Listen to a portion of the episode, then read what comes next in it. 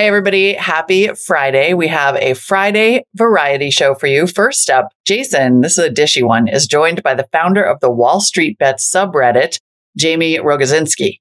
Jamie is suing Reddit after being ousted from that subreddit, which he started in 2020. Now, that's the one, of course, that had all the meme stocks going. Jamie gives his take on the lawsuit and this kind of core issue around who owns a community. Then I'm joined by Andrew Hart, the founder of a company called Hyper AR, which is fascinating. Andrew breaks down his longtime passion for AR and how Hyper AR is creating the ultimate user experience indoor Google for retail. And finally, producer Rachel is back for another edition of OK Boomer. Rachel talks to Humphrey Yang, a content creator on YouTube and on TikTok, who makes videos about personal finance and self improvement, probably the two most popular topics in the world. On the segment, he talks about how he went from running a shipping company to making content, how he's been able to generate followers on YouTube by bringing them over from TikTok, and what metrics he thinks are most important as a creator. This is a jam packed show, people. It's going to be amazing. Stick with us.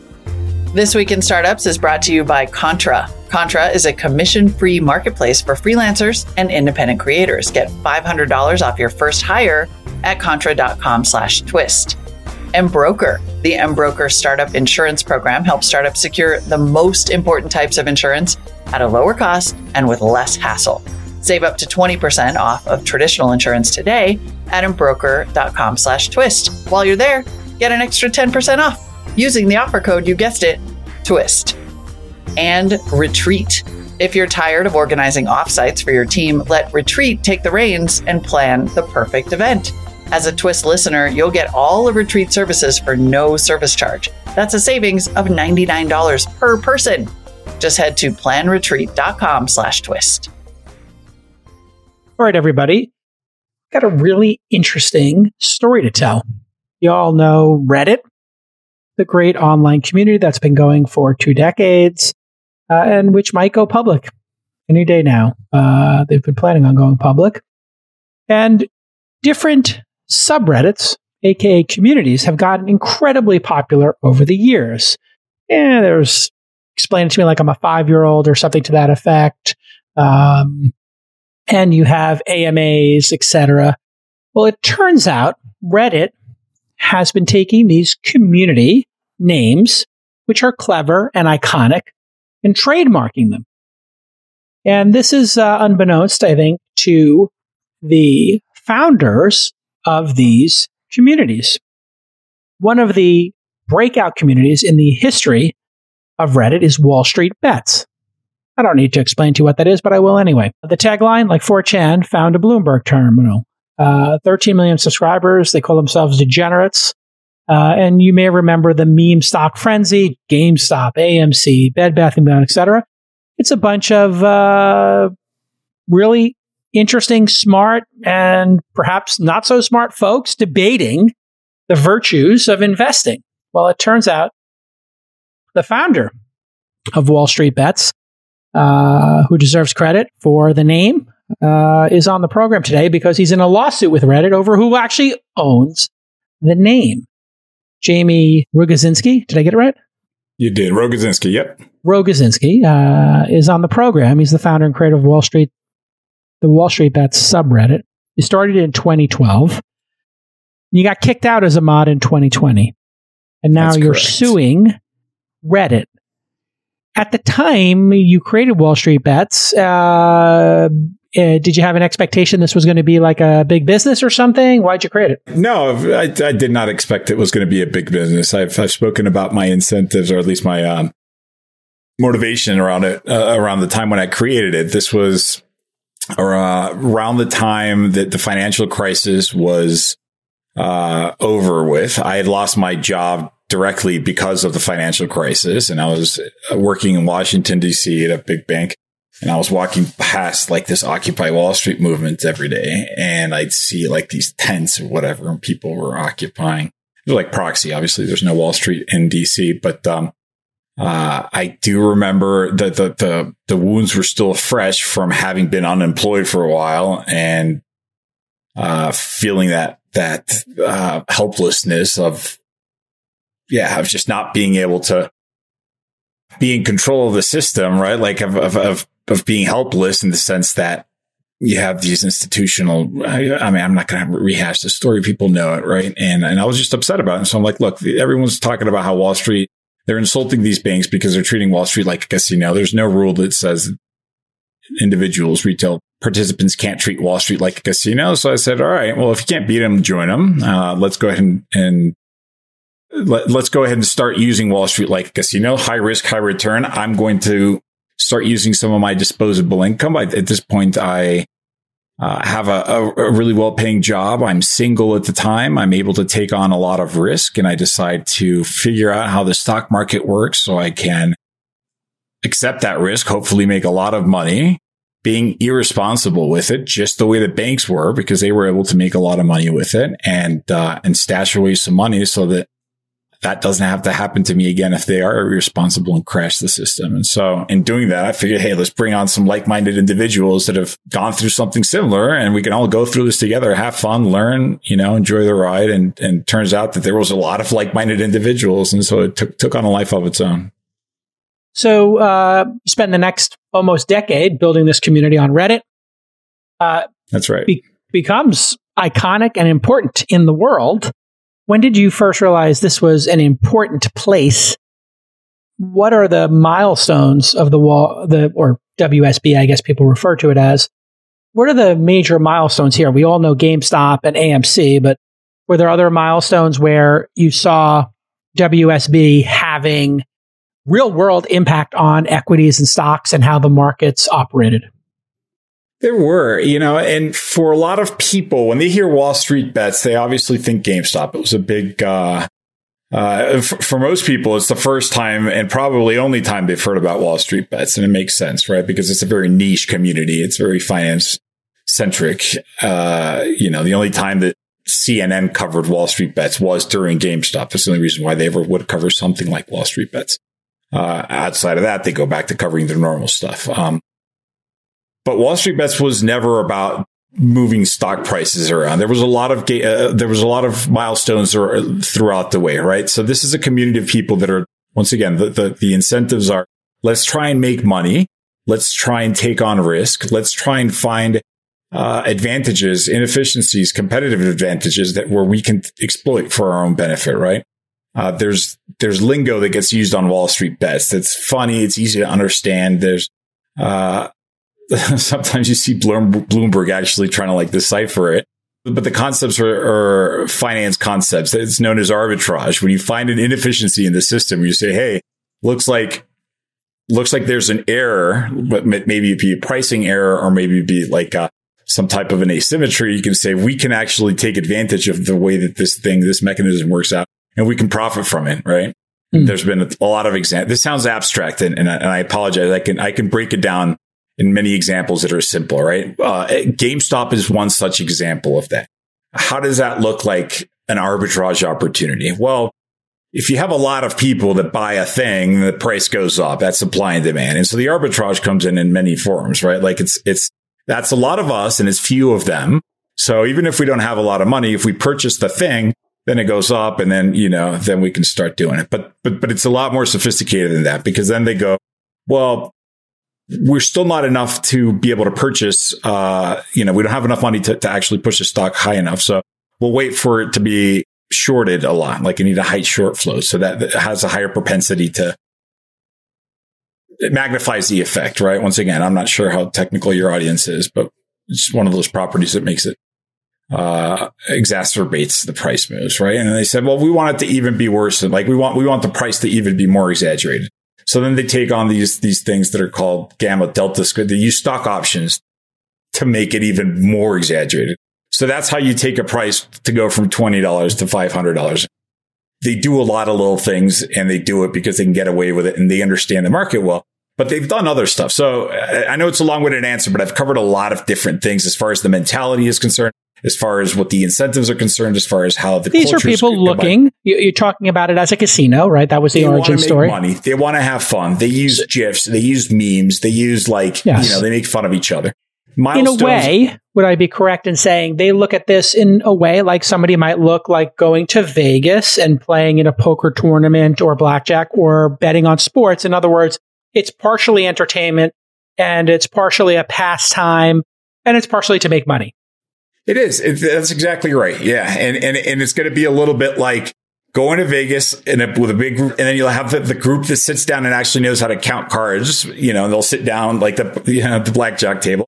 Or you'll have the ones that actually know a lot about sports. You can play sports and say, Hey, look, I'll just bet on, uh, you know, whatever, like the, the, the sports team that you want or the number of touchdowns with the spread. Like, you know, you have individuals that know a lot about the statistics of the sport and baseball. I know that has a gazillion things that you can go off of. And there's people that just say, I'll enjoy the ride. I got 50 bucks on the team over there. Right. Mm. Uh, or you could, or you have a lot of the thing, you have the social component of it where it's like, well, I don't know anything, but those people are doing that. So I will do what they're doing, right? I'll have what they're having. Uh, th- there's that component as well. That's like the craps component, right? And there like, are some really smart people that you've met as part of this community. There are people who are quants. There are people who are just master strategists and everything in between.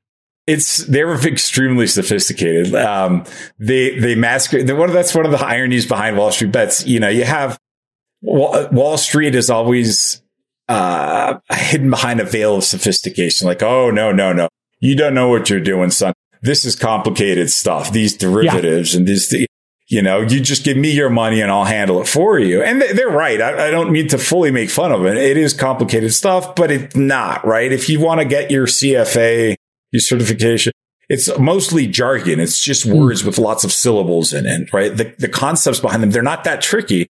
So Wall Street Bet says like, you know what I'm going to do? And I'm going to, I'm going to say what you said, but I'm going to say the word YOLO, right? Mm. Or diamond hands. All time yeah, high, due diligence. Exactly.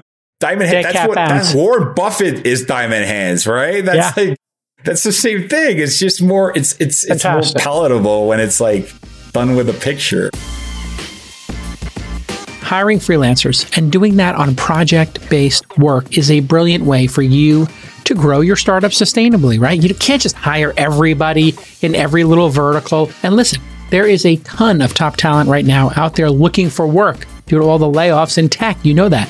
So you need to check out Contra, C O N T R A. Contra is a commission free marketplace for freelance and independent creators. So all that money that's going back and forth between you and your freelancers, it's not getting taken by some marketplace. No, there's no percentage based upcharge when you do hire somebody. And they do all the vetting, they find the best people. On the other side of the marketplace, hey, if you're one of these laid off tech workers and you got tons of skill, well, sign up for Contra. It's an amazing platform for you. And remember, like I said above, creators on Contra keep 100% of what they make. There's no fees. They specialize in design, engineering, social media, video, writing, and of course, AI. This is a really easy way for you to get great talent and to do it quickly if you need project based work you need to check out Contra. It's that easy. And you know what? The best thing about freelancers is you only spend what you need to spend. You might have a really important social media project, but it's only for six months of the year, or you need some videos, but you only need 10 of them, not 100 of them. They're going to do it fast. They're going to do it right. So here's your call to action. I can't believe it. $500 off your first hire at contra.com slash twist. That's right. Five crisp hundies waiting for you at contra, C-O-N-T-R-A dot com slash twist you uh, the relationship with Reddit starts to understand which of these subreddits, these sub communities, are gaining steam. There's rankings of them. You can see it by the number of people who log in, comment, etc., number of stories posted. Wall Street Bets becomes meaningful.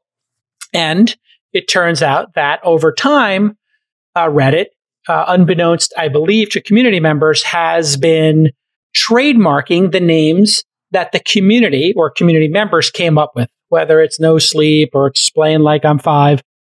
Today I learned TIL, the MI, the a hole, all of these things uh, originated not from this, I believe, uh, in these cases, or many things did not originate with the employees of Reddit, but rather the community. And at some point, uh, they got upset at you because you wanted to take Wall Street bets and you wanted to monetize it as the creator of it. And then they said, you are no longer a mod, a moderator. They basically took away your authority over this community as the moderator uh, and the creator of the, the name. They basically neutered you, nuked you, kicked you out of the community, correct? Well, let's let, let's just be clear. You just said all those things, not me. I'm in a lawsuit right now, so I have to be really right. careful since you used Absolutely a lot of words there. Yeah. so I can't just blink and say yes to all of those things you just said. All right, so let's do it piece by uh, piece know, here. So, Tell me so what happened. Yeah. I'll explain. I'll explain what like Reddit is a place where people come with their ideas. Right? You go to Reddit and you say, "I would like to participate here," and Reddit says, Okay, not a problem. You can participate any number of ways. Uh, you can read, right? Mm-hmm. Uh, and you can just click on stuff. You don't need an account for that. And so you consume information. And that's that. So it's, it's hardly interactive and you just, you're able to digest stuff. So, so that's that. And there's not, not very much to it.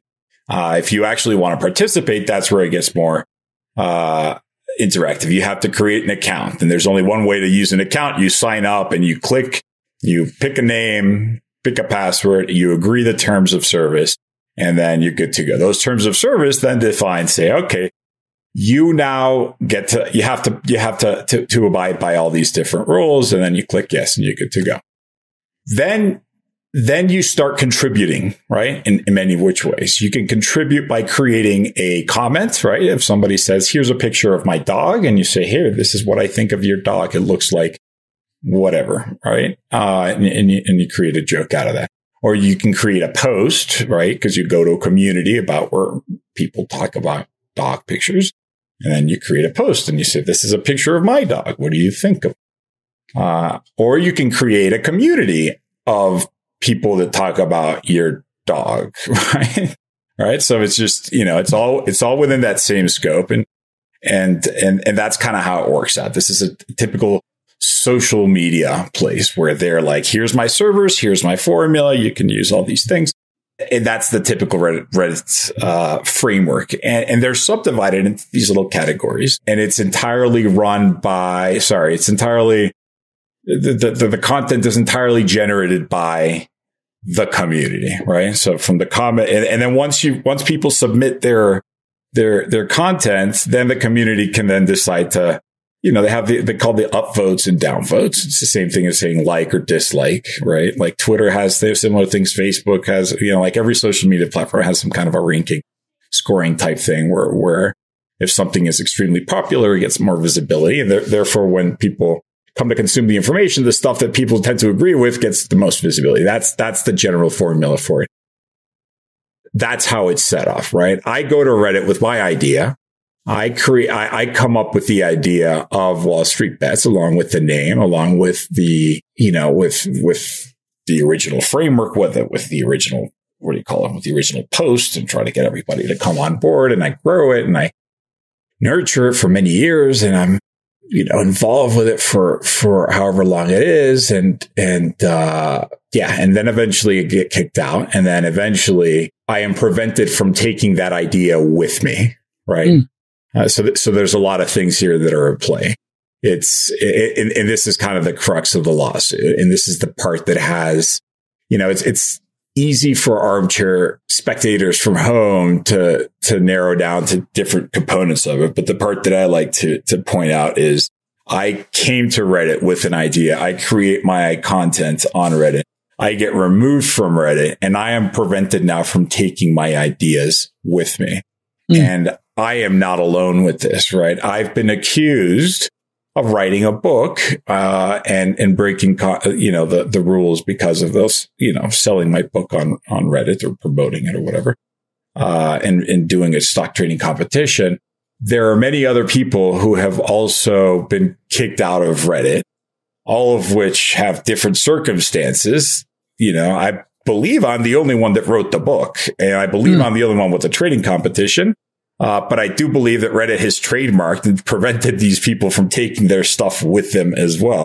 I know for a fact that there is uh, at, at, least one other individual who got kicked out after he trademarked uh, his, his, particular community, and and he didn't write any book.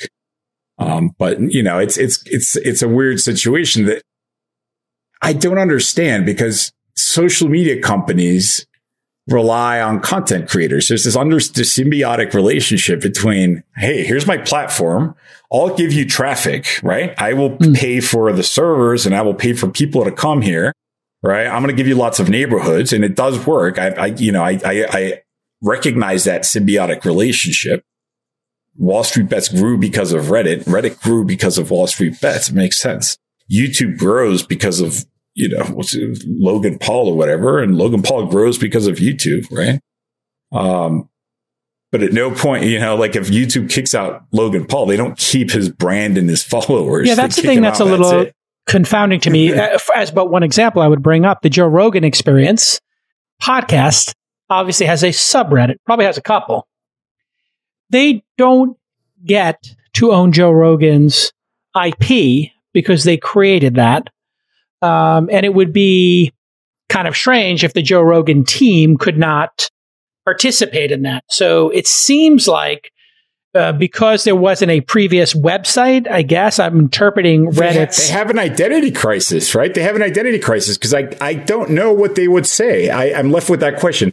I'm speculating, right? But I, I would be I would be tempted to guess, uh, speculating that they would say, "Well, that was a brand that existed before. If it yeah. existed before, then it's fair game." You know, we don't have it's common sense. You know, like but but it's weird because it's it's not part of their framework. So uh, if that were the case, then it's still kind of a weird situation because then you've got a business where you're harvesting intellectual property only when it's not protected. And so you're setting that expectation where people have to go to their they have to lawyer up before they actually create their content, yeah. which is prohibitively impossible. And nobody's going to do anything. I mean, there's a, also a concept of fairness here. I mean, if I created the Goldman Sachs elevator or you know some other iconic Twitter handle, uh, history and pictures, I don't know what you know, or some Instagram handle, would Instagram want that handle, which a subreddit is kind of like a handle. It's different, but it is a similar thing.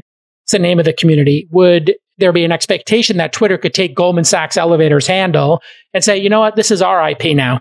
We're going to make the Goldman Sachs elevator. But Reddit has said they don't want moderators to go monetize. And when I looked at the complaint, they told you they were kicking you out as a mod because you were trying to make money off being a moderator. Yeah, but that's like a weird thing, right? I don't understand that because in the complaint, it also states that everybody else makes money being moderator. And then there's a screenshot of the complaint where they say, here's the, here's the link to the book that I was monetizing. And in that same screenshot, there's the t-shirts that the other moderators were, were selling t-shirts with. And that, that, that, that those t-shirts were being sold for years prior to my book and for years post my removal, right? Like, yeah. Like, in other words, monetizing the community seems to be like this really strange selective thing. And it appears to be that you could, you know, it appears to be uh, the fact that I was behaving as if that brand belonged to me.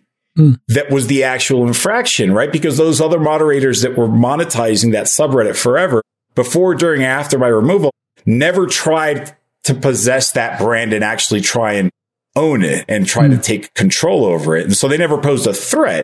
So that's the common denominator because I've seen an infinite number of brands in subreddits and moderate, but, but, but, I, but I don't even try and stray away from it because it's enough to say it's within my same subreddit. It's within Wall Street bets that, that the same moderators were, were, were monetizing it. So I don't even have to use you know, like examples of, of saying, well, the thing is that that was uh, Fidelity Investments. They're a what is your goal? No, no, Wall Street bets. Yeah. I've been dealing with business insurance for three decades. I am on the board of a bunch of companies. I watch people who don't have insurance get themselves into trouble all the time. Switching providers has always been a nightmare. It's too expensive, takes too much time, and often it doesn't even guarantee better coverage. But now, you can make switching radically simple with Embroker. Yes, Embroker is the perfect destination for industry tailored commercial insurance. It's business insurance specifically for startups. Embroker's single application helps startups get four quotes, one, two, three, four, for four lines of coverage in just 15 minutes. They connect you with one of their expert brokers for unmatched service that goes beyond your policy. And listen, Embroker is such an amazing product. I use it. A lot of my startups use it. It's so easy to use. So try Embroker today with code TWIST and get 10% off their startup package at embroker.com slash twist. That's E-M-B-R-O-K-E-R dot com slash T-W-I-S-T and use the code TWIST so you get that 10% off. It's meaningful. Every dollar counts right now. We love you, Embroker. Thank you so much for supporting this podcast for so many years. But what is your goal going forward? Do you want them to concede and give you the name? Do you want a million dollars? Do you want to be moderator again? What would make you happy? What would be success for you after taking this action? There, there's lots of things that I consider success. Reddit knows the things that I consider success. There's a lot of things that are in factually incorrect. Uh, some of which you just cited. I don't know where, where some of the, it's, it's an interesting thing about the news that like you, you have, you have some sources. I've always been aware that sometimes like the news gets something wrong and then everybody just kind of takes it. And it's like, and it is weird because I can't like go out there and correct it because by correcting it, then I'm actually making statements that I then have to stick to. So, you know, it's Reddit knows, uh, we've been in talks for years. Here's another thing that's kind of tricky, right? Reddit comes out of the flying gates and says, look at this guy lining his pockets, waiting for the IPO. Three years he's been waiting in silence, right? Like, how convenient. and it's so funny to me because it's like, dude, you really want to play this card? Reddit, like, you know, the moment that Reddit could oppose my trademark application, the instant they could oppose it, they, they started opposing it. So I've been, I've been in, in court battles with them for years and years and years. And I've just been moving about my life, building my career, doing, you know, all sorts of different things and projects and just trying to to move on and uh, you know racket up my lawyer fees. And out of nowhere, last September, something changed with them. They're like, "Yeah, we're just kind of uh, tired of of this anymore." And for some strange reason, they're the ones that got in a hurry. They're like, "We'd like to just kind of speed things up over here. We're just trying to tie up loose ends." And so they're the ones that decided to take me to, to the trademark court. So I said, hold on, hold on. Okay. Now you're in a hurry. Now, you know, I've been trying to say this for years. Uh, this is mine. And mm you know, and, and this isn't cool, right?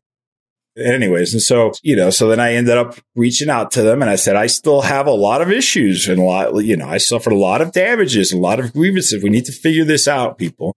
You guys never reached out to me for clarification or comment or anything. Like you ghosted me entirely, never gave me a valid reason for my removal. Like it's just, and, uh, and they just, uh, you know, anyways, so I, so I said, all right, well, if you really want to do this, if you really want to go to court, we can play this game, but I'm going to give you another chance. Let's go mediate this thing. I don't want to do this. And I hmm. swear, uh, I look forward to the day that we go to court because then I could actually show everybody how much goodwill I've had throughout. The So you years. tried I've to settle like this, this with them amicably. You want to know? You want to know how good I was behaving?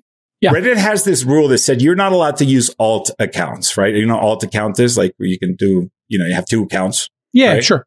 Yeah. Okay. Everyone has. I refused to use an alt account on Reddit, right? Not that I had much interest in going there in the first place, but I'm banned from Wall Street bets because the moderators banned me. So, so I can't really do anything there anyways. But I was like, you know what? I'm going to play nice because I'm hoping that at some point I can show Reddit I was behaving nicely and and they'll understand. Like I I was on my best possible behavior.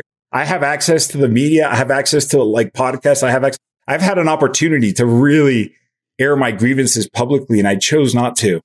And uh, and so what? So I, t- I think I be really easy solution here might be, hey, we both contributed in some way. We were the platform, you were the content hey, let's come to some sort of arrangement. Here's some equity, but I guess that would open them up to a large number of people doing this. It's a fascinating case. When does it go to trial? Is there a what trial I would date? Love, what I would love to understand is at what point is it uh, not beneficial to have our interests aligned. Like I don't, there's, there's so many things that are just counterintuitive that just don't make any sense. Well, they're trying right? to make like, a business, right? So they started doing explain to me like I'm five years old. Now I don't know if there's an equivalent yeah, of you. Now they have me pissed off, right? Yeah. Now they have me fighting them. And when's the I'm trial actually, date? When do you think this goes to trial? Oh, I have no idea. Like, but you're willing to go all the multiple, way? Are you willing to go all the way? Multiple. Tr- I'm willing to go all the way. Absolutely. Look, I, I I'll put it to you this way. Uh, you know, like, uh, let me just finish that previous thought when he said when, when Reddit's like, I'm just trying to do a cash back. I'm willing to wait until after their IPO. I'm not yes. sure that they okay. are willing, but like when it comes down to this, I've waited three years patiently. I will wait another 30 years patiently for this because of what I'm doing is like, what I'm doing is right. Like for what's right. I've moved on with my career. This is my baby that I care about. Right. Like, and Got so, it I will go all the way 100%. And I will, I am nowhere near done. Uh, you know, with, with regards to this fight, right? There's, there's, well, this is going to being, open up a large number of other cases. So they would be, it would behoove them to settle this and make it clear on the website who owns what. uh, to, to say the least, yes, that is correct. All right, Jamie, we're going to monitor this. Thank you so much for coming on the program, and we'll see you all next time. Bye bye. Andrew Hart is co founder and CEO of Hyper, which was formerly known as Dent Reality, and it's an augmented reality platform intended to introduce indoor navigation in retail stores to save shoppers time. Welcome. And did I get that right?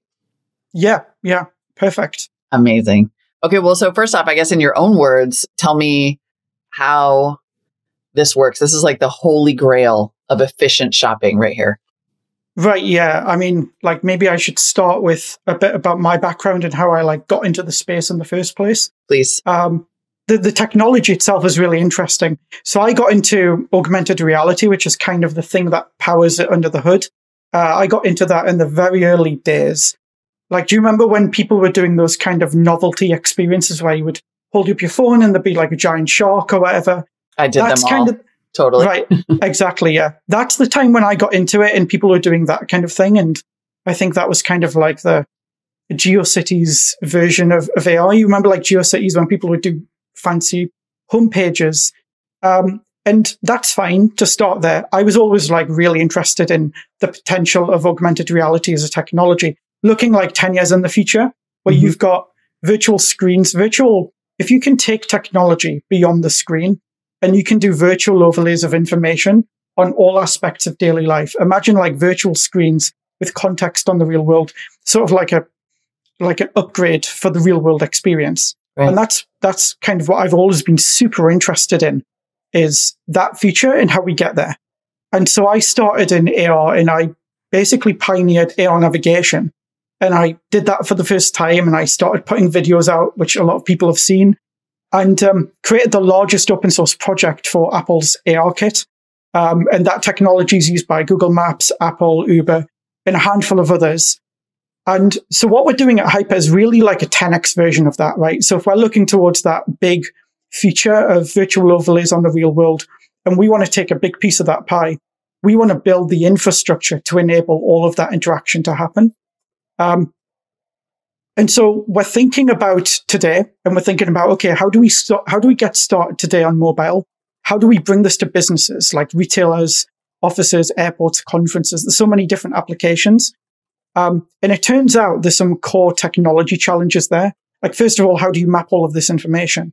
But actually, one of the more interesting ones is our key innovation that we've made is how do you get hyper accurate indoor location? Yep. And that's something we've went super deep on. It's incredibly important to enabling all of this stuff.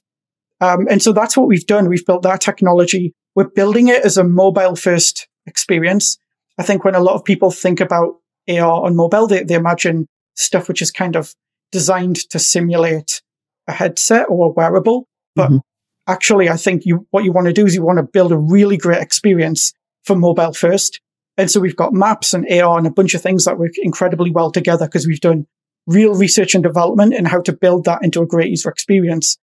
Um, and we found incredible demand from retailers who want to bring digital interaction experiences into their stores.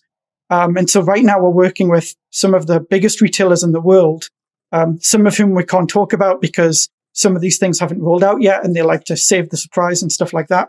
Right. Um, but yeah, we're having a great time.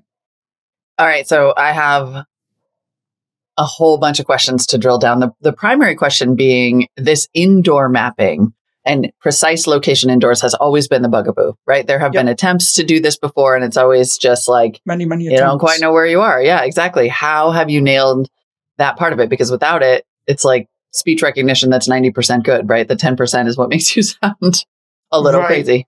yeah, yeah. I mean, when you look at a lot of the history of the space, a lot of it has been stuff like beacons, like uh, you know right. Estimote and a handful of other companies. Uh, and Google and Apple also have their indoor location or indoor technologies, and those are about all of the that entire area. What we found is everything is about five meters of accuracy, which is about the same as if you imagine GPS, right? If you walk out of the subway, and it, you see yourself on the street and it's like, it doesn't even know which side of the street you're on. Right. So if you imagine applying that technology to, um, to a, to a retail store where you have to know which aisle you're in in order to serve up a relevant experience, that it just doesn't, it just doesn't, uh, cut it. It's not accurate Right. enough. I can't be It's- five meters from the bread. Yeah, hundred percent right. And Yeah. uh, there's no way that you can serve up a useful user experience.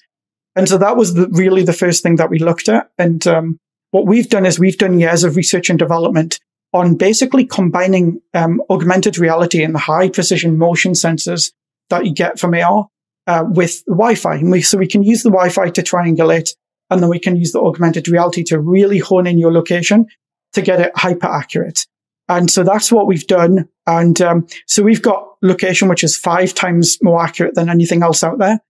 Um, when we put it in people's hands, when you see the videos that we put out, you can tell we've also put a lot of work into our user experience to make that a really smooth and elegant user experience. So when we actually try it with customers and we ask them at the end, okay, well, how accurate? If you had to say how accurate it was, people go, well, you know, it was, it was effectively perfect, right? They don't notice any inaccuracy or any kind of uh, jumpiness with the experience that you might get with GPS because we've put all of that effort into the user experience. Hmm.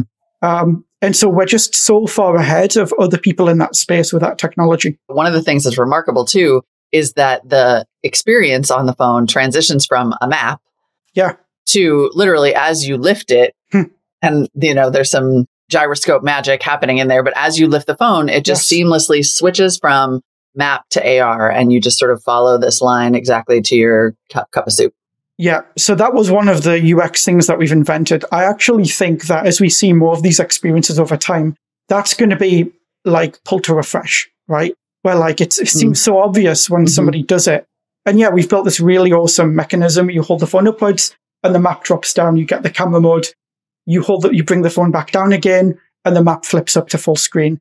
Um, it- yeah, if people haven't seen it, I'd highly recommend. I always find these conversation conversations are so much more effective when people have seen what we build. So if you like go onto our website, hyperar.com, um, I'm also on Twitter, Andrew Hart AR, uh, if you can spell my surname. Um, but, but yeah, I'd course. highly recommend just looking at, you know, my pinned tweet, which has a video of the technology because that's where it really comes to life.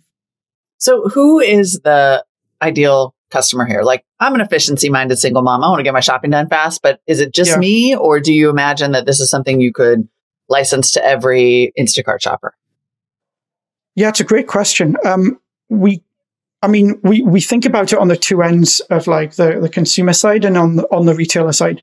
There's basically so much value that can be delivered to both at the same time. One thing is the, the most basic foundation is navigation. I want to find some item. I'm not sure where it is in the store. It could be a grocery store. It could be a much larger department store, something like that. You can type in any item and you can be guided step by step, turn by turn to find the item. Okay, great. So then you take it a step further. Now, can I put in my shopping list? Can I put in a recipe? And I can actually find all of the th- things that I need for that recipe. Um, and then you take and it it could make the most optimal route through the store to pick up all the things you need for dinner. I'm dying. exactly. I'm so excited exactly. about this. yeah, that's the that's the thing. Like when people try it, like the first mind blown moment, because we we give it to people to do user testing before, but we haven't told them anything about it. So the first moment that they're like is um, I'm doing like for anyone on the podcast, I'm doing like a mind blown kind of um, uh, motion. Um, the first moment is when they see the AR mode uh, and that interface. The second moment is when they realize that it's organizing their entire list of shopping items to take them in the most most efficient way. Um, but but then you think, okay, well, what if I then pull everything that from the online experience, everything th- from online shopping, like recommendations and promotions and everything else, right? People, a lot of people want to know about special offers and deals that they can get. So what if you can surface those things at the right moment as you're working your way through the store? Um, and so there's so much opportunity to kind of start with navigation and then build loads of value on top of that. right.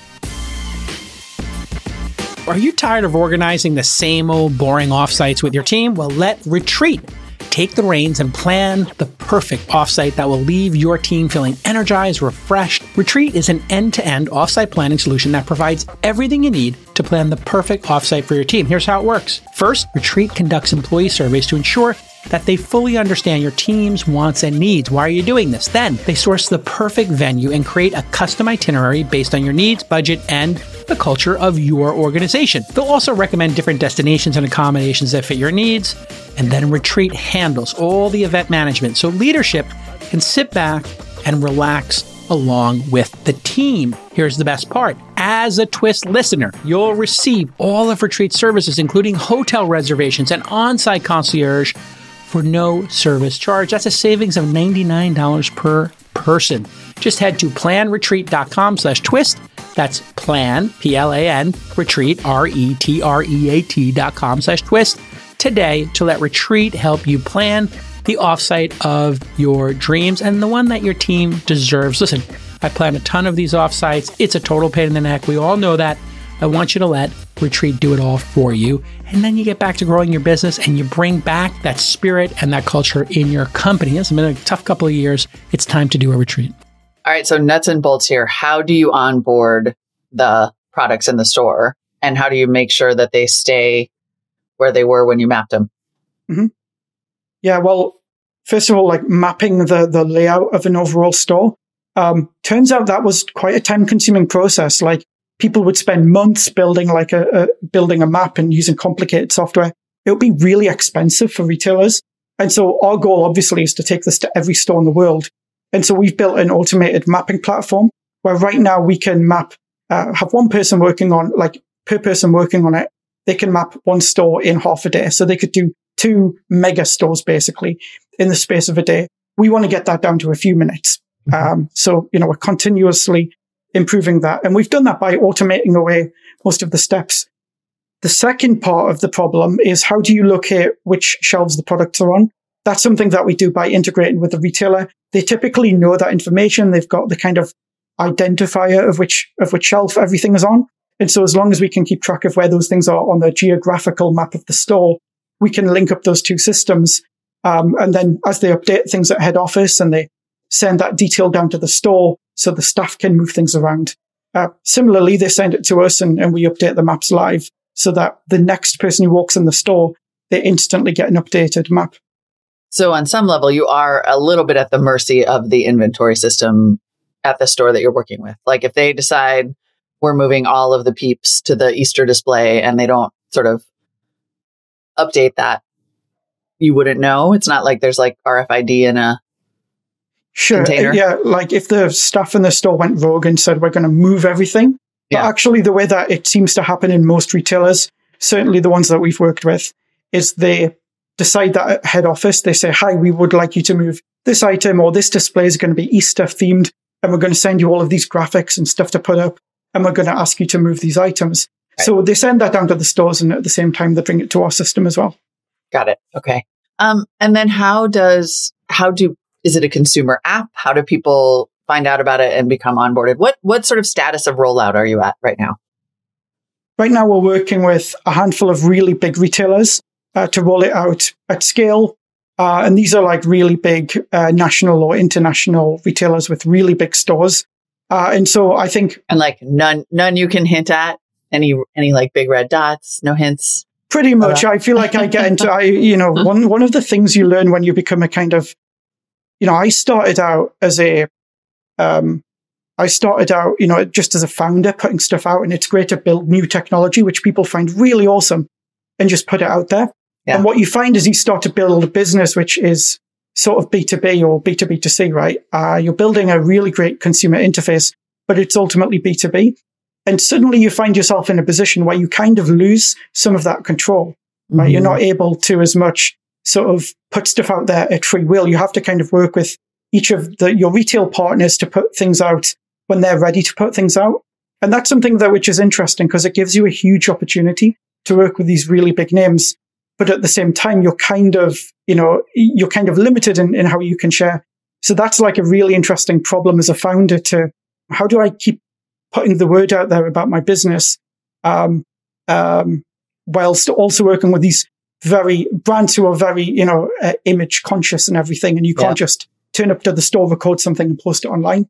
Right. Um, so yeah, on that note, I, I probably can't say the names of anybody that we're working with right now. I understand. But, and I would never want to get you in trouble. yeah, to be yeah. clear. Yeah. But that is a, um, but I appreciate that context because I think that really is interesting for founders, right? You just want to be like, I built this cool thing. I want to tell everybody about it. And yet to build a business at scale Yep. requires these partners. Um, so what will happen? So you, you're working with these partners, you will integrate this system and then will I get a notification when I walk into the store or will you then start advertising the app for people to Yeah, download ex- and have ahead of time? Yeah, exactly. So the market, uh, the, the retail market on this is super clear. What they're looking for is they're looking for an SDK that they can drop into their existing apps. A lot of them have really high uptake on their apps. Um, A Mhm. lot of them are at more than 50% of the people walking in the store are using their app because Mm. it does different things as part of the in-store experience. Um, and so, um, so yeah, so we build an SDK. It integrates there. The next time somebody walks into a store, when that store goes live, they get the full shopping experience and they can now navigate to any of those items. So it's really cool when it, when it becomes activated. Um, and you know, they can always scan it. If they don't have the app on their phone, they can scan a QR code or, or an app clip code when they walk in the store. And so they can get it super easily. what you've raised money for this, right? Like, how do you look at the the overall? How hard is it to build this technology? Uh, Because, like you said, you're doing a degree of accuracy that, Yeah. you know, we have not seen. Yeah. Um, and how do you think about the potential market for this? Well, we think I think about the market in two ways. Um, so we raised, yeah, we raised uh, a seed round uh, in November 2021. Um, we think okay, about I the, see. Yeah, yeah, we about ten million dollars looks like. Uh, we, we raised less than that. You know, I, I actually think, um, I don't know what the, the rules are generally, like how, how you work in VC circles and stuff like that. Um, I feel like I'm open enough to say that we're looking right now actually at raising like a seed two, Hmm. uh, and actively, actively looking at that right now. And, you know, I'm pretty open as a founder. Um, if people, we're raising it super quickly and if any, any, any VCs, any partners at VCs, just DM me. Like we don't mess around. We move pretty quickly and we're raising over the next few weeks. So if you want to get involved in that, we're happy to have you. Um, we've got most of our existing VCs involved in that round as well. So Okay, well, Anyway. we're gonna we're definitely gonna talk after about that. okay, So- perfect, perfect. Um, yes. and we we've got some really awesome VCs, and uh, I love I love kind of what you get out of that. So, uh, so yeah, so the I mean the opportunity we look at it in two ways, right? We look at first of all when we do these videos, we get exceptional amounts of inbound. The reason we're raising money is that we have retailers sitting in our inbox who I won't name, um, but we can talk offline. Uh, we have retailers sitting in our inbox who we just can't address because we need to like boost up our sales we need to like increase our sales capacity so that we can bring on new retailers into our funnel. Um, and so that's why we're raising a bit more money so we can really bolster that effort. Those retailers all come in because they want to bring di- digital experience into their stores to enable all of this stuff. They're seeing it work incredibly effectively on their online stores and they just want to bring the same level of customer experience, customer data and information and apply that in their stores. It's pretty simple. It's a, it's a thing that they want and they just haven't found a technology before ours that actually works for that. right. Um, and um, so that's the opportunity that we look at today. And then long term, we want to build this uh, infrastructure that enables all of that, all of that interaction on the real world. Right. I mean, it's your vision, your personal vision. It sounds like from the way that you've described it in this kind of like a long obsession you've had with it is much more Yeah. than shopping in retail stores, which is very valuable. And I cannot wait to do it. But I'm talk to me a little bit about that. Yeah. Like you want the, I mean, I want it in the glasses. I want to Yeah. everywhere I look. I want to see it all. Hundred percent. You know, I'm a, I'd say I'm a pretty resilient founder. And I think a lot of people who've worked with me would say that everything that we do, there's a lot of really interesting opportunities, which are really great, but they're distractions, right? They would send us off in a different direction. And Mhm. every decision we make, every partner we work with, every new interface, every new technology or upgrade that we roll out is all pointed towards that big vision that we want to achieve. Where in 10 years time, we, we want a big piece of that pie. We want to be the infrastructure to power that interaction across every location in the world. And so everything we do, everything we build is always with that in mind. Um, and so that, that's how we think about it. I'm really excited about where we are though. Like I love the journey every day. I love that at a certain point we were four or five people. We had one person on web, one person on mobile, one person on this. And now we've got teams of people on these things. I just, I just love the entire growth and that entire journey is so great. Incredible. Um, and then finally, with this product today, how, what is the business model? How do you make money?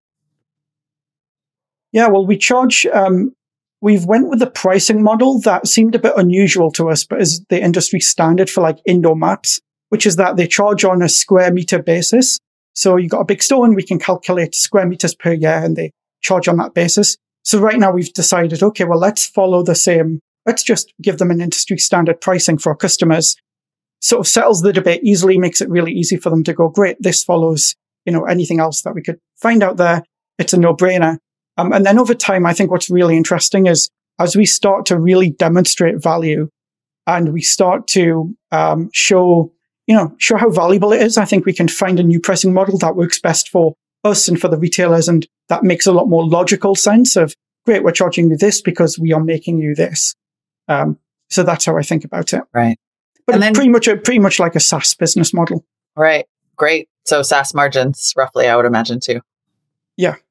Um, and then finally, from the consumer perspective, I, I keep saying finally, but I have a million questions for you. Um, from the consumer perspective, how do you think about what is the data play here? Like, can I opt out of, of letting you know that I bought the trashy junk food soup, for example? Yeah, or yeah. do you know at all? You know, I would imagine retailers want some insight into the data, or at least the, even just for the flow of the stores. Like, what is the value that you can potentially bring in terms of those insights? Yeah, well, I guess first of all, the consumer gets to decide, right, if they're going to use it and which permissions they want to enable. Um, and so they, they get, they're always in full control. If they don't want to use it, they don't have to use it. If they don't want to enable the location part of it or they just want the map of the store, they could do that as well, right? So it's entirely up to the customer and the user on what they want to share. And then I think further than that, because we provide an SDK, it's up to the retailer um, how they want to capture data on their customers and all of that kind of stuff. Thankfully for us right now, it is just left up to the retailer to, to sort through all of the privacy policies and stuff. But, right. um, yeah, in our, in our context, you know, we're working with retailers and enabling them to, to do what's powerful for them. So I, I find it really interesting to, you know, one area that is really interesting is a lot of people would like, we've heard from a lot of customers who want heat maps as an example. Mm. And that's really interesting. And I think there's a huge amount of potential in getting heat maps, definitely as they collect that data anyway, um, in a far more kind of like manual way. Um, but yeah, I could imagine individual brands wanting that even, you know, if they were, if they're, if they're yeah. A B testing a label. Yeah, exactly. And finding right. what works. Yeah. So I find stuff like that super interesting, but it's also interesting in going, okay, now we've got this super advanced technology, which knows where a customer is in the store. We know who that customer is and loads of background information about them, or the retailer does in general. I'm more interested in what's the next generation of those heat maps, right? How can you really bring incredible value to those? Because you could just ship a standard heat maps feature, or you could build one, which is really incredible. So I think there's a lot of opportunities like that to, to really bring value to, to the consumer and to the retailer. I respect your discipline so much because it is clear how easy it would be to get distracted by sure a million different options. Andrew Hart is co-founder and CEO of Hyper. You can find his tweets at, at Andrew Hart, H A R T A R. Go, yes. uh, go watch the videos and get hyped up because I don't, I cannot wait for my shopping to change. Andrew, thanks. What a pleasure. Awesome. Thanks, Molly. Humphrey, thank you so much for joining me today on this segment of OK Boomer. So for those of you who don't know, Humphrey is pretty freaking big on the internet. You have almost like almost a million people subscribed. That is kind of insane. Um, I found you through a friend of a friend, Humphrey. I think Nate O'Brien was the first person to show me your videos, and Nate has actually been on this week in startups before. So again, thank you so much for coming on. No problem. Thanks for having me. Yeah, I definitely saw Nate's version of OK Boomer as well as his brothers. yeah. So you did both the O'Briens. I did. And then I had Nate staying with me here, I think two weeks ago, and he was like, "You should do it too." Uh, or whenever I reached out to you, so I'm I'm super happy here. you reached out because Nate actually told me about you beforehand, so it was perfect. Um, Boom. I didn't even know Nate and his brother were related when I first started looking at their content because I actually saw his brother over on Twitter. first, I think. Reviewing Ah. like tech, yeah, reviewing like Oura rings or something like that. Like it was some like physical product, might have been an Apple Watch, but so super happy to have have them both join. And again, pumped to have you, Peter. I think my first question would be, um, but it has to cover honestly the space that you're in. So you are a formal financial advisor. You previously worked in gaming, but now you cover topics like personal finance, self improvement. But those are huge genres, like giant. And you've somehow still managed to gain like this many subscribers. How Mhm. did you kind of make a name for yourself in these fields that almost feel like hyper saturated? Yeah, that's a good question. I so I had my start on TikTok. I don't know if you knew that, but I originally wanted to make YouTube videos in 2019, actually way before then, but I was just still working in a corporate job. And so in 2019, I decided to try three YouTube videos in the summer of 2019 that went nowhere. you know, you get like five or 10 views max, and they're all your friends that you, you that you send them to. And I was definitely just trying to do like a Graham Stephan style, like that was the inspiration and they went nowhere. So I kind of gave up for a bit, but I, I was watching TikTok in the fall of 2019 a lot just as a personal user. And I was just like, I was addicted at night. And at this point, I think on TikTok 2019, mostly teens were on it and maybe younger, younger 20s. And I didn't really see anyone my age or, and then the, the, the moment that I had was I searched for the hashtag personal finance at some point. And as a, you know, I was trying to do market research and there were no videos on personal finance. And I knew that if I was first to market, you know, I, I said, oh, maybe if I just try TikTok, maybe I can be the, you know, I can Yeah. be the big personal finance influencer on this on this platform, especially because the market seemed to want that type of content. Like I made one video in November of 2019 about what credit is, and it was a really bad video. Like I just, I'm literally like talking, I, you know, I got a lot of ums. I'm just Yeah. like, this is what credit is, and it got, it got like 4,000, 5,000 views. That's a lot something though, that. still. Like that's a ton. That's a lot, and uh, the that's a ton. The quality of the content was bad. It was you know dimly lit, and but it, what it, what it showed me was like okay, the algorithm's really good on TikTok. There's no one making these videos on TikTok, and I was getting genuine organic comments, so I was definitely getting more traction there than it was obviously on YouTube. And so my whole game plan was to make 30 straight TikToks in 20 at the end of 2019 as like a New Year's resolution, and I just started on Christmas. I started the day after Christmas. I think by the like the 15th day, I had like 100,000 followers. So this was like January 10th, 2020. I, I've, I had like 100,000 followers already. And at that point, it just becomes like a self fulfilling prophecy. Like you're just going to keep making videos because that's what, Tik I mean, you're getting so much exposure and so many views. Like you feel like, oh, well, I'll just keep compounding this. I got to just keep doing it. And so 30 days became 60, which became 90. And then I was like, well, I might as well keep going for 100. And then after that, it, I think the streak ended at like 240 straight Wow. days of a TikTok. And by then I had like a million followers. And so I got a lot of my, Yeah. my base from that. Right. And then at the same time, I was creating YouTube videos probably in starting like May 2020. So I was like still bad at YouTube, but I was at least trying to get my TikTok audience to go convert to YouTube because I Mhm. knew like that would be the future. And I think two years later, I mean, it's three years later now, and I I definitely now the YouTube channel is growing quite nicely, but it was a struggle there for the first one or two years. Like, you know, you would get a disproportionate amount of views on TikTok. You get like a million views on TikTok, and then you go make a YouTube video, you get 500. And that feels really crappy as a creator. But then you kind of have to realize, like, Yeah. this will compound over time. So and that's how do kind of how people I did it. or what is your experience in converting people over to another platform? I know that, like you just said, that's extremely difficult. Um, no, only like morality wise, is it like really, really hard? Like kind of kicks you down when you see those numbers convert. Like I know we, for example, started a TikTok account and we had it like going for quite a while before it really picked up steam. And shout out John, who's our editor that makes our TikToks, uh, killing it. Mhm. But um, it took a while and it's hard when you see those numbers on one platform not reciprocate over to the other. Like, how did you eventually make that work? Oh man, I think it's just like consistency over Yeah. everything. Like, you know, throughout throughout my time making TikToks, I I was hoping that people would eventually find that I have a YouTube, and that would always be in my bio, like, hey, link to my YouTube channel, or hey, my link to to longer form videos. So that's definitely number one. But early on, like especially when I was getting a lot of views in 2020, I was definitely calling out YouTube a lot more, just at the end of certain videos. Not every video, but I would have a call to action. And I saw that when my like my my subscriber count would actually go up, but no one would really watch the YouTube Yeah. videos if that makes sense, like from TikTok. and I think I had like 10,000 subs at the time and they were all from TikTok and no one was watching. And so I, I knew that like if I kept calling it out on TikTok, that's not exactly fruitful. What you really have to do is like you have to make good content. Number one, it has to get surfaced to those people. And also like I just started making searchable content too. So like that way, as long as long as I did that, I would have a base of views at all times.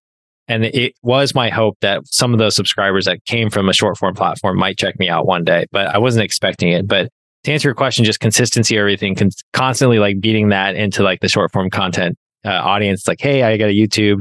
Hey, I just did this on YouTube. Those strategies really helped, but I would say the conversion rate is very bad. It's very I- hard. You're It's right. hard, you're yeah. right. It is really, really hard. But I think you said two things in there that are pretty, uh, pretty notable. Um, I mean, everything you said was pretty notable, but two key aspects I think you pointed out was Oh. that CTA, that call to action. You kind of hear it. You, you've already said Graham. Um, Graham is a great finance. Was it Graham Steffens? Is that it? Mhm. Um, Mhm. phenomenal finance YouTuber. And he always says, smash the like button, smash the like, like button Like button, and yeah. or smash the subscribe button, something like that. He always has a CTA. And um, I think it, he says it in a podcast, I believe, and he might also say it in some of his YouTube videos that like that is actually a key point in a lot of his content, like actually having a CTA. Um, and he Mhm. also talked about making searchable content. Um, Mm. SEO, I feel like is every everyone's hot word, know, a hot acronym. It feels like like everyone's trying to create searchable content. How do you know what that searchable content is? Like, how do you pick the topics? How do you make a topic around something that's searchable? Because something that's searchable to me might not be searchable to the masses. Like something, a question that I want answered might not be a huge question to that many people. Yeah, I think that's a tough question. I think that, you know, you can obviously look at tools like Google Trends, or you can look at, you know, TubeBuddy has an extension that shows you the search volume for every, you know, phrase that you type in. But sometimes you don't really know if it's actually going to actually be searched, like like you just said. Um, it's almost like kind of knowing what Mhm. people are thinking ahead of them and that's kind of hard to do unless you kind of have a good pulse on like the internet and just like you're always watching YouTube, you're always on Twitter, you're always on TikTok. So like if you consume a lot of content, you kind of get a pulse for like I don't know what what people are probably looking for. Like right now, you know, it's February 21st. I bet you can make some searchable content about the Ohio train de- derailment. And it would actually do pretty well right now. Like I just saw a YouTube video that just came out where a YouTuber traveled to the Ohio train derailment, very timely, by the way, and was like just trying to be an investigative journalist Wow. and it's doing it pretty well. Um, but like longer term searches, like I'm always just going for like really boring ideas. So, you know, one would be like top tax write offs, you know, and if you think about like that, top five tax write offs, like every two, you know, every February, March, April, you're going to get some Mhm. viewership to that topic just because that's what people are thinking about during tax day, right? So, or even you know towards the end of the year when people are trying to take write-offs for that calendar year like you're going to get those that traffic and so if you have a library of like a hundred of these they just all of a sudden just kind of like start producing you views and that way you have a strong base layer of viewership and graham actually told me once graham Stephan, that most of his subscribers all Mm. come from evergreen content they don't actually come from his like his Sounds news like and our more friend timely Nate things but too. if you make sounds like evergreen this might content, be yeah. a sounds like this might be a trend with you guys. It is uh i think it's it was definitely under like i definitely understood it as a small youtuber but as i get bigger and bigger like the value of it is not hmm like diminished it's just increasing so like i feel like it's even way Yeah. more important now than ever like I completely agree with you. I mean, it's really difficult too to when you're a creator to really think of content and like a uh, it almost feels like a binary way where it's like, okay, is this going to be evergreen or is this like content um, have have a time limit? So, for example, at this week in startups, what we tend to do is in the beginning is something that is like very timely. Normally, we're covering the news or a topic that recently happened, like the Super Bowl commercials, and then we go into a really awesome interview. Very rarely is it only just an interview or only just a news topic that um, if it is a news topic, it's a news topic that you can go back um, and listen to, and it'll probably be something that is still relevant today.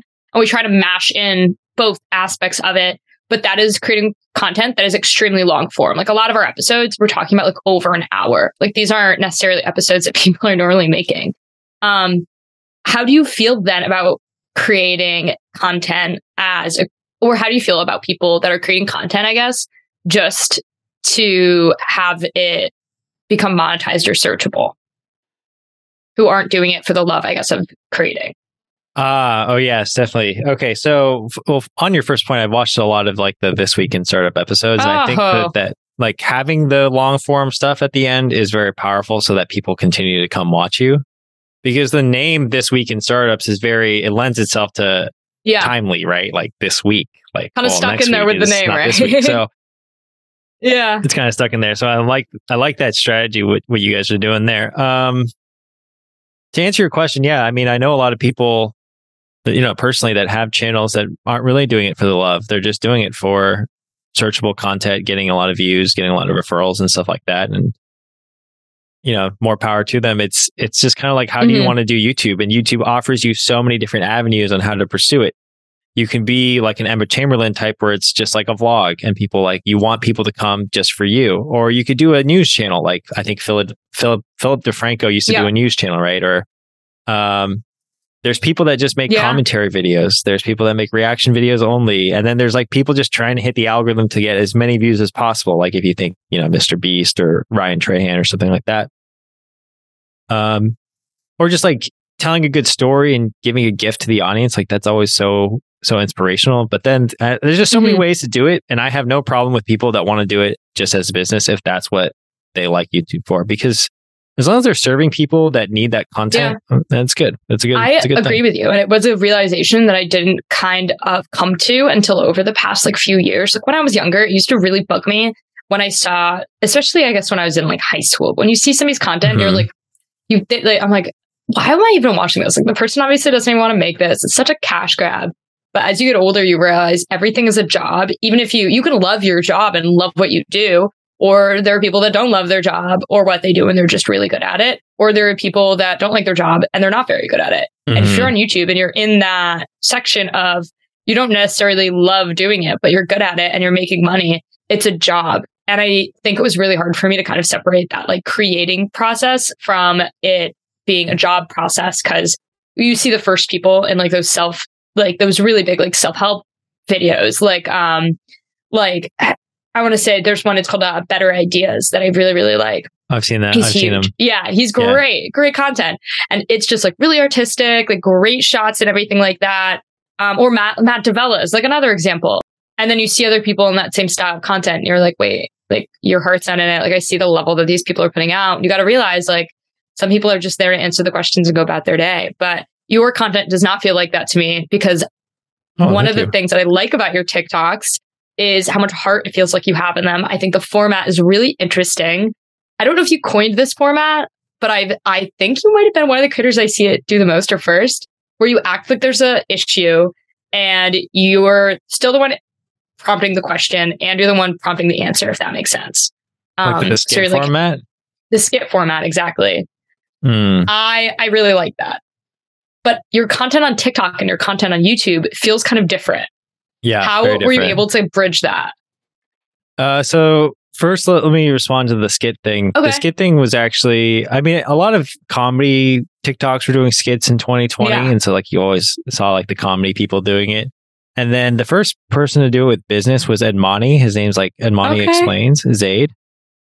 And he was doing them for more like business news, and he still does them today, and he's really good at them. But I remember asking him, like, "Hey, can I just do a skit about an evergreen topic, like what's a Mhm. dividend?"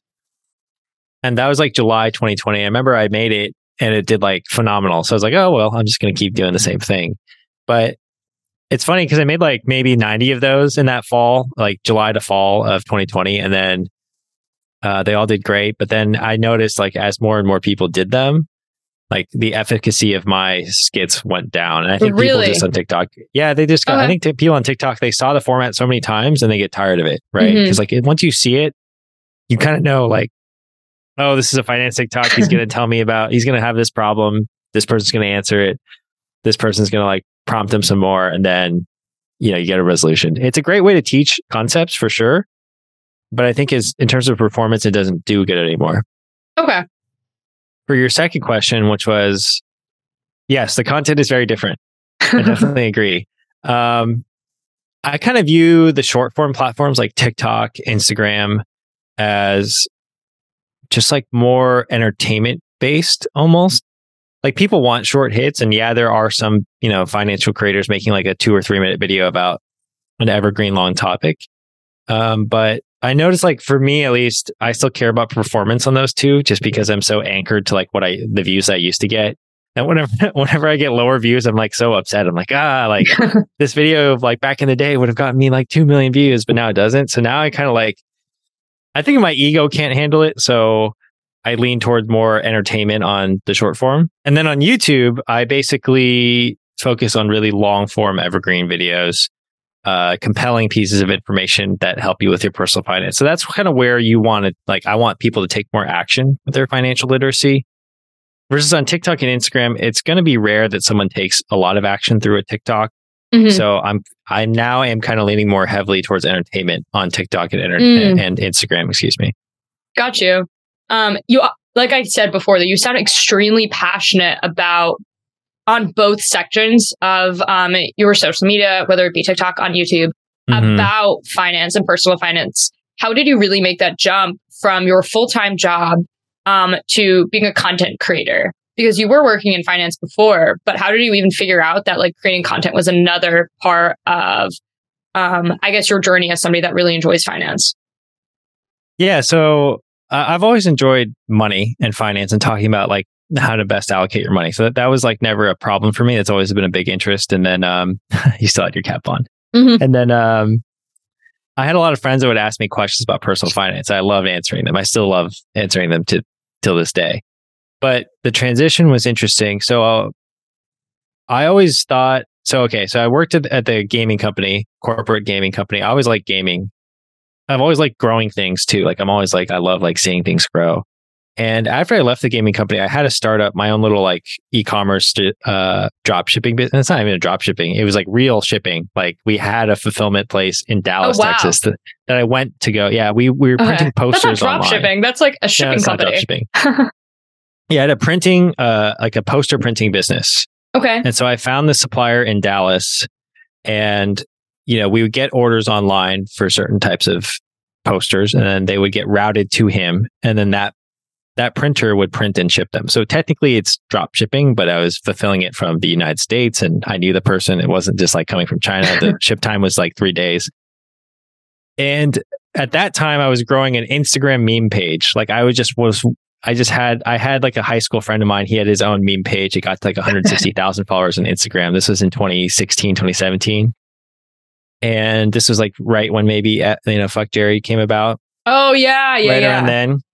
And so I created my own meme Oh, page. Yeah. Yeah, huge. I, I created my own meme page and I wanted to like grow it too. And uh, I was just making conversational memes, but I was I was able to get it to like 12 or 15,000 followers, which I thought was pretty good at the time. And it kind of taught me like how to grow social media, if that makes sense. Definitely. And I was I was using that meme page to reach out to other memers and we were doing Instagram ads with influencers for my poster printing business. So immediately I saw like this like connection that okay, I can use this as marketing. It's cheaper than Facebook ads, it's cheaper than Google ads, and I'm getting way a really good return on my ad spend here. So I learned how to grow social media through that. And then at the same time, I'm watching a lot of YouTube and I love watching YouTube. Like I was watching Marques Brownlee in 2014, 2015. Same with Casey Neistat. Like that was like, I, I really just want to be a YouTuber. And I feel Mhm. like, okay, now I know how to grow an Instagram page. It's probably really similar to growing YouTube or, you know, an Instagram uh, for like a TikTok, I guess now. And that's how I kind of took those skills and started to grow the social media accounts. And plus, I always like gamified things. So I've Yeah. always liked video games. And so, like, for me, it's just like feels like a big video game. And I like, totally.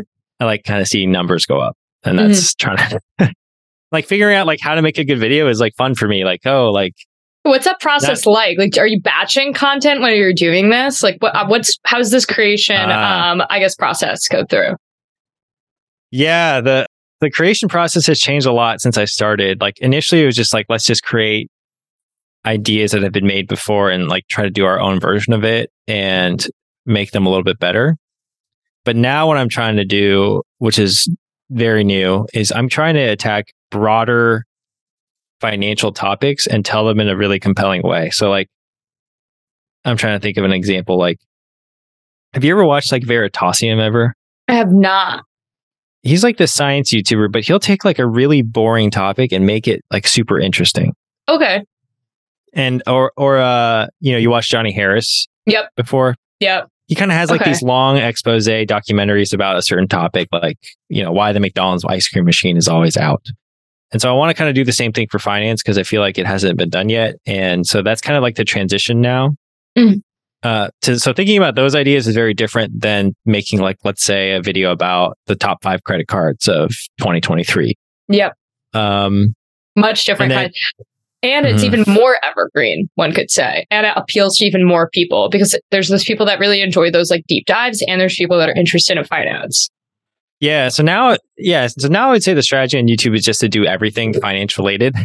So it, it'll still have a mix of like top five credit cards and stuff like that. And then um, it'll have, you know, like these deep dives on different types of Mhm. topics.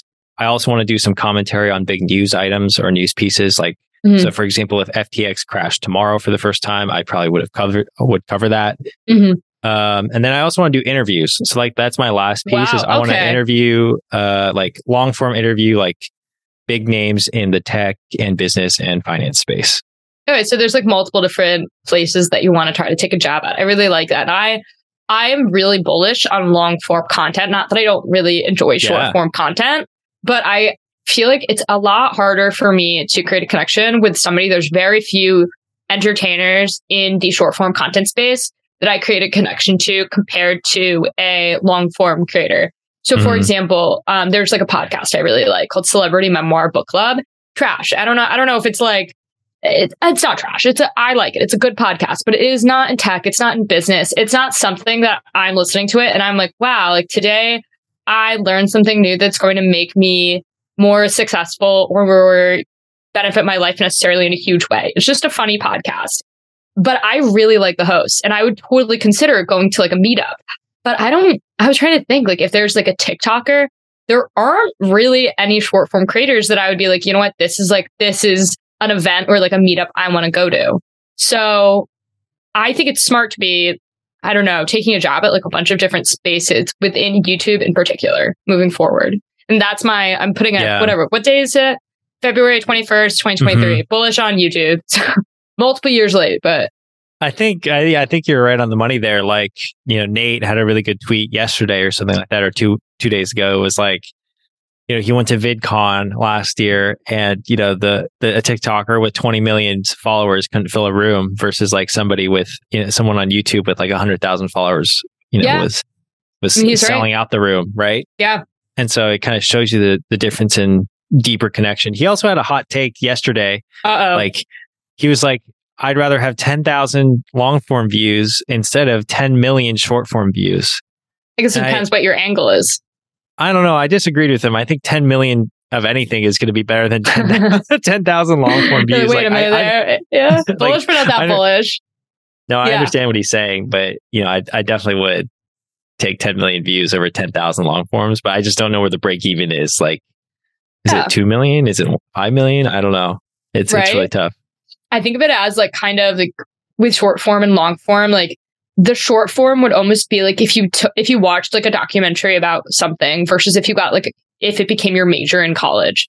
Like I really like learning about like religions. Like theology is something that's super duper interesting to me. There's a an account on that's commentary that I actually found through I believe Celebrity Memoir Book Club because they had them on their Patreon called um Fundie Fridays and they explore like the world that is like fundamental religions. And I'm like, oh, this is really interesting. This isn't something I necessarily like learned about before.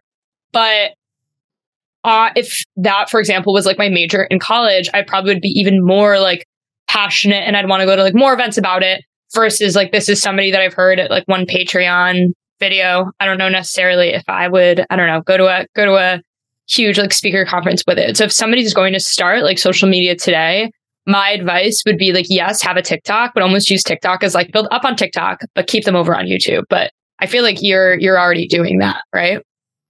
Yeah, yeah, definitely already doing that. And uh, to your point, which was, sorry, not to your point. I did. I have a elaboration on my first point for you, Oh, well, let's hear it.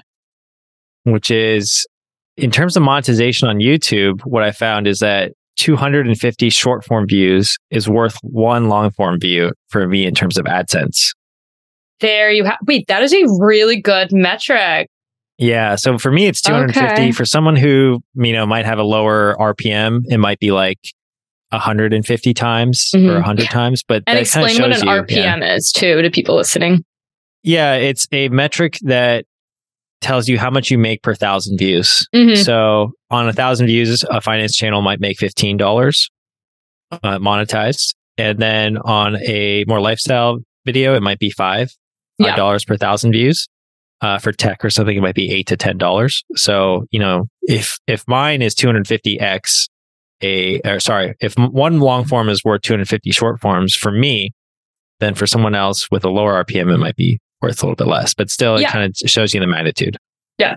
And RPM is um is revenue per million or Milli. mil milli, right? Yeah. Yeah. Um, and I think that's like a really, really interesting metric to go off of too, because we're starting to see like I've noticed what metrics really matter.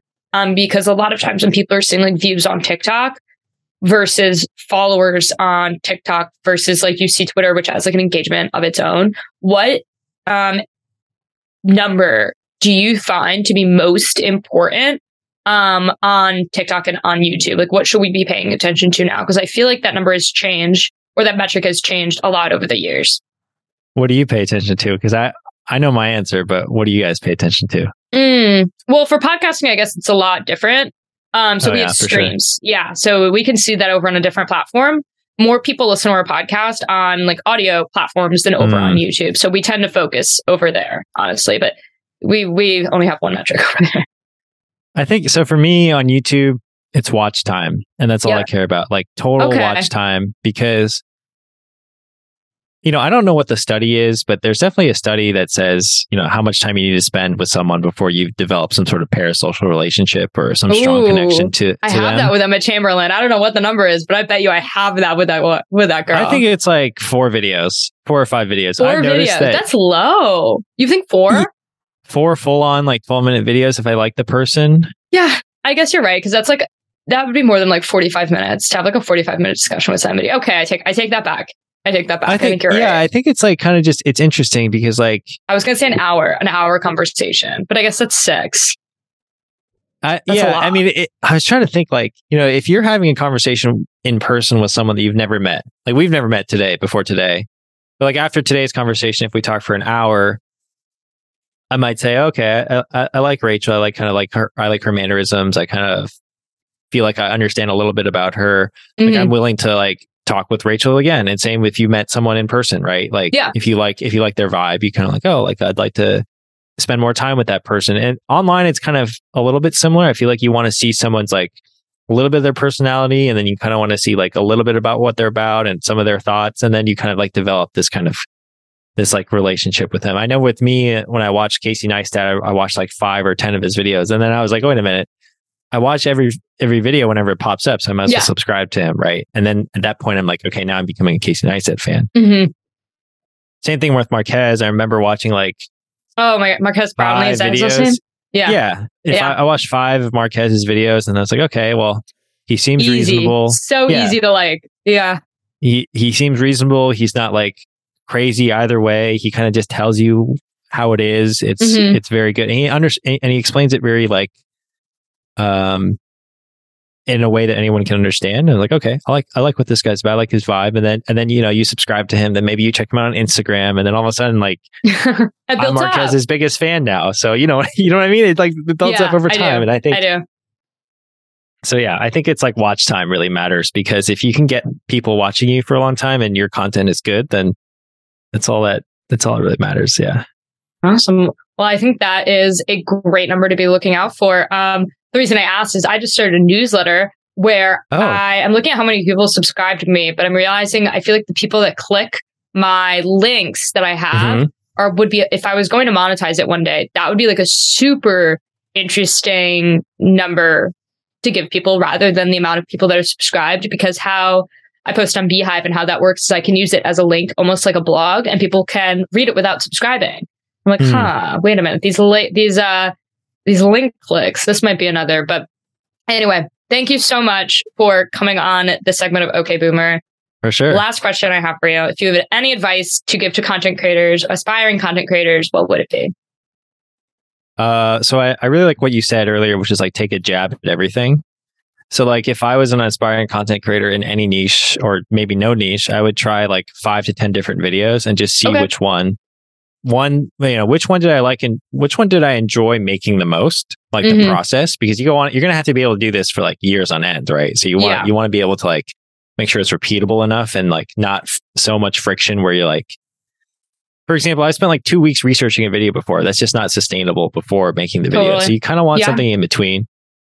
And then uh, which one performed the best? So it's like which one performed the best and which one did you enjoy making the most? And then you can take those two and maybe make more of those.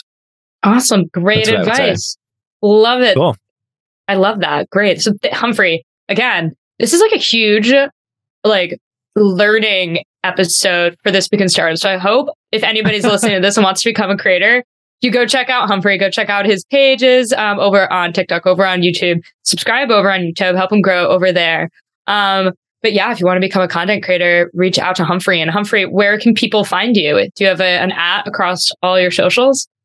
Yeah, it's usually Humphrey Talks on the short form stuff and Mhm. every social platform there is. And then on YouTube, it's just my name, Humphrey Yang. But if you just type in Humphrey, that's my username too. So Yeah. Oh, Yeah, Humphrey, one name? You got a you got the short Yeah, one? It's also not that hard Oh. to get because there's not that many people named Humphrey. so okay. it's okay. Oh, okay, awesome. Thanks. yeah, Thanks, Humphrey. no problem.